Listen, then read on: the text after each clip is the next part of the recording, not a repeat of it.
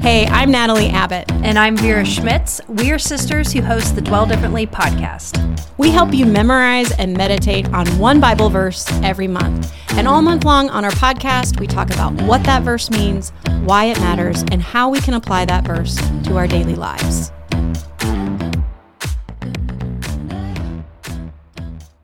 Hey, welcome back to the Dwell Differently podcast. I'm your host, Natalie Abbott, and this is the day.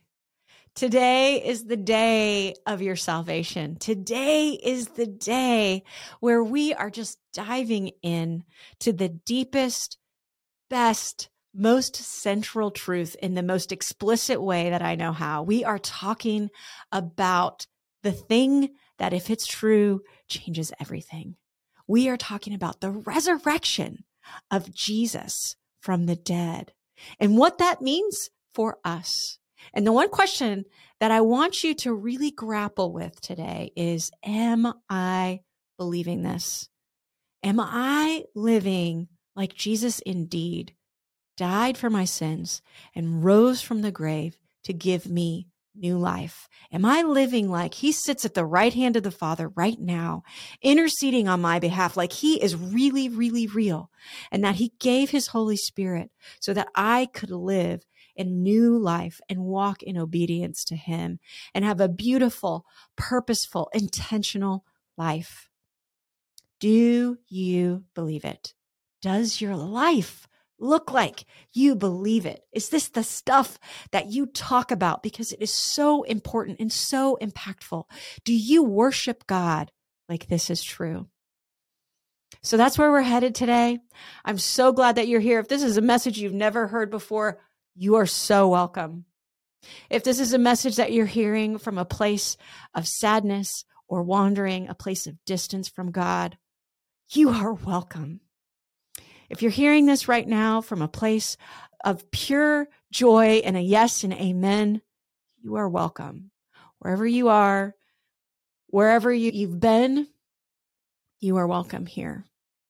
Jesus always has open arms for everyone. He says, Ask and you will be given. Seek and the door will be open to you. You will find. So I hope that that's exactly what we experience today together as we talk about our verse for Easter. Can you tell that I'm pumped? Okay. it's Matthew 28 6a. And these are the most beautiful words. Let them just wash over you. He is not here. He has risen, just as he said. These are words on the lips of angels to women who are mourning, who are weeping, who have come to anoint the dead body of their dear friend, a friend that they were shocked to watch be betrayed and wrongly accused and wrongly convicted, beaten, crucified, and now buried. They are at the tomb of Jesus and they are devastated. And in the midst of their mourning, of their grief, of their suffering, there is a breaking out of light. There is a tomb that is empty. There are angels in glorious array saying to them, Jesus is not here. He has risen, just as he said. This is the beauty of the resurrection. And I just want you to think about how, if you are those women, how that would sound to you. How beautiful and, and miraculous and wondrous it would be to come expecting such a, a horror to come to a place where your friend has been laid and you there wasn't even a space for grieving. There wasn't even a funeral. There was no space for them. And here they come finally after waiting to the grave at the earliest possible moment at the break of day to anoint that dead body and to mourn and weep and yet, instead of being greeted with a dead body, they are greeted with an empty tomb and the words on the lips of angels that Jesus is risen.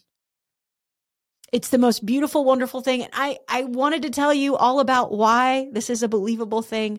I'll just say that history says that Jesus is a real human that lived and walked on the planet and that the Bible tells us, which is our, our main source for understanding who he is, that Jesus claimed to be God, that Jesus believed himself to be God, that Jesus actually said in his earthly life that I'm going to to give up my life for you that greater love has no one than this than to lay down his life for his friends he knew very much what he was doing and what his mission on earth was the bible makes it very clear that jesus knew he was god and that jesus also knew that he was going to give his life as a ransom for anyone who would believe in him he also knew that even though he laid down his life when he talks about being the good shepherd, he says, I will take it up again. He does it willingly.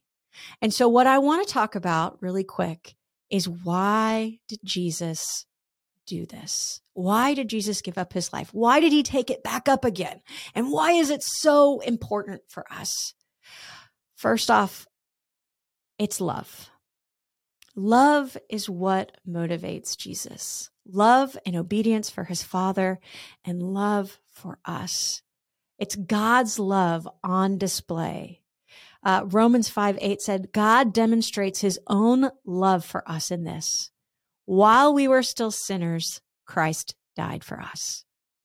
While we were thumbing our noses, while we were wandering off, while we had nothing to do with him, there was nothing we did to earn this kind of love, to deserve this kind of love. In, in fact, we deserve quite the opposite. The wages of our sin is actually death. And yet Jesus said, I will take that death on. I will die the death that you deserved in order to demonstrate my love for you, in order to make you my own. If you read in First John 3, this is what John says about Jesus. He says, This is how we know what love is. Jesus Christ laid down his life for us. Then he says again, this is how God showed his love among us. He sent his one and only son into the world that we might live through him. Then he repeats himself again. This is love. Did you hear that? This is love. This is love. This is love. What does he say? Not that we loved God, but that he loved us and sent his son as an atoning sacrifice for our sins. This is a repetition of John. This is love. This is love. This is love. And what's the answer? Jesus. Jesus, God's perfect son who gave his life instead of ours. This is love. Jesus, who deserved only worship and reverence, but instead endured every shame, every humiliation, every violence in our place. This is love. Jesus. God in the flesh of infinite worth, who paid an infinite price to make us daughters and sons of God. This is love, not that we loved God, but that He loved us and sent His Son to take our place, to die the death that we deserved. This is love, Jesus. It's the most beautiful thing. I hope that that's sinking in, that God loves you, period. He loves you even in your sin. He sent Jesus to die because of your sin. So, as much as sometimes I think we mistakenly believe that we've got to get ourselves, you know, together, we've got to get our act in order to be able to come to God, God knows. And God loves us despite our sin. In fact, God loves us so much that He paid the infinite price to reconcile us with Himself by giving up his son on our behalf. So, if you feel unlovable, if you feel too steeped in sin, there is nothing you could ever do to lose God's love. And in the same way, if you feel like somehow your life is righteous and good, there's nothing you could ever do to earn God's love. Jesus has already lived the perfect life. And frankly, you're fooling yourself if you think that somehow your righteousness is going to be good enough. Only Jesus is good enough. Only Jesus has made that way. He has made us right with God. Romans 4:25 says, "He was delivered over to death for our sins and was raised to life for our justification. So he died for our sins, and him being raised to life is what justifies us. That is what raises us to life. And because of all of this, we can live through faith right now. Hebrews 4:16 says, "In him and through faith in him, we may approach God with freedom and confidence. Let us then approach God's throne of grace with confidence, so that way we may receive mercy and find grace to help us in our time of need." So, going back to our verse. He is not here. He has risen, just as he said. This is the beautiful news of Easter. Do you believe it? Do you live like you are believing this? Is this not the thing that compels you, that is the foundation for your life? If you say that you believe it, it should be. It should be everything to you. It should be the words that roll off of your tongue. It should be the thing that you cling to when there are dark days. It should be the thing that you call other people into the joy and the life and the wonder of being in a relationship with the living God of the universe. He has done everything for you. He has done everything. There is nothing you can do but say, I can do nothing. And even the good that I have done is filthy rags in comparison with what Christ has done. So, do you believe? And if you do, lay down your burdens, lay down your sin and your shame and all of the things which entangle you. All of the things that you're looking to for joy, all of the social media, all of the TV, all of the food and the entertainment, whatever it is. Just let those things which so easily entangle us fall away and embrace Jesus, who has given you everything, who has loved you so much that he gave his life for you. So I'm going to pray for us right now and just invite Jesus into the space of our hearts where we have brokenness and sadness, where we need healing, where we need to confess, and just ask Him, Lord, would you be the Lord of my life? And whether you've prayed this prayer before or this is the first, you know, this is the first time, doesn't matter. We all need this kind of reminder. We all need this spiritual renewal. We need the resurrection life that Jesus promises. He says, I am the resurrection and the life. Whoever believes in me will not die, but will live and have eternal life. This is the promise of Easter. This is the promise of our verse. He is not here. He is risen, just as he said. Let's pray. Oh, Father God, you have loved us in such just profound and, and crazy ways, such radical, sacrificial, wondrous ways. Would you help us to give up these small things, these things that entangle us, these things that hold us back and keep us down? these sins that we are holding on to that we think will give us joy, but actually bring us shame.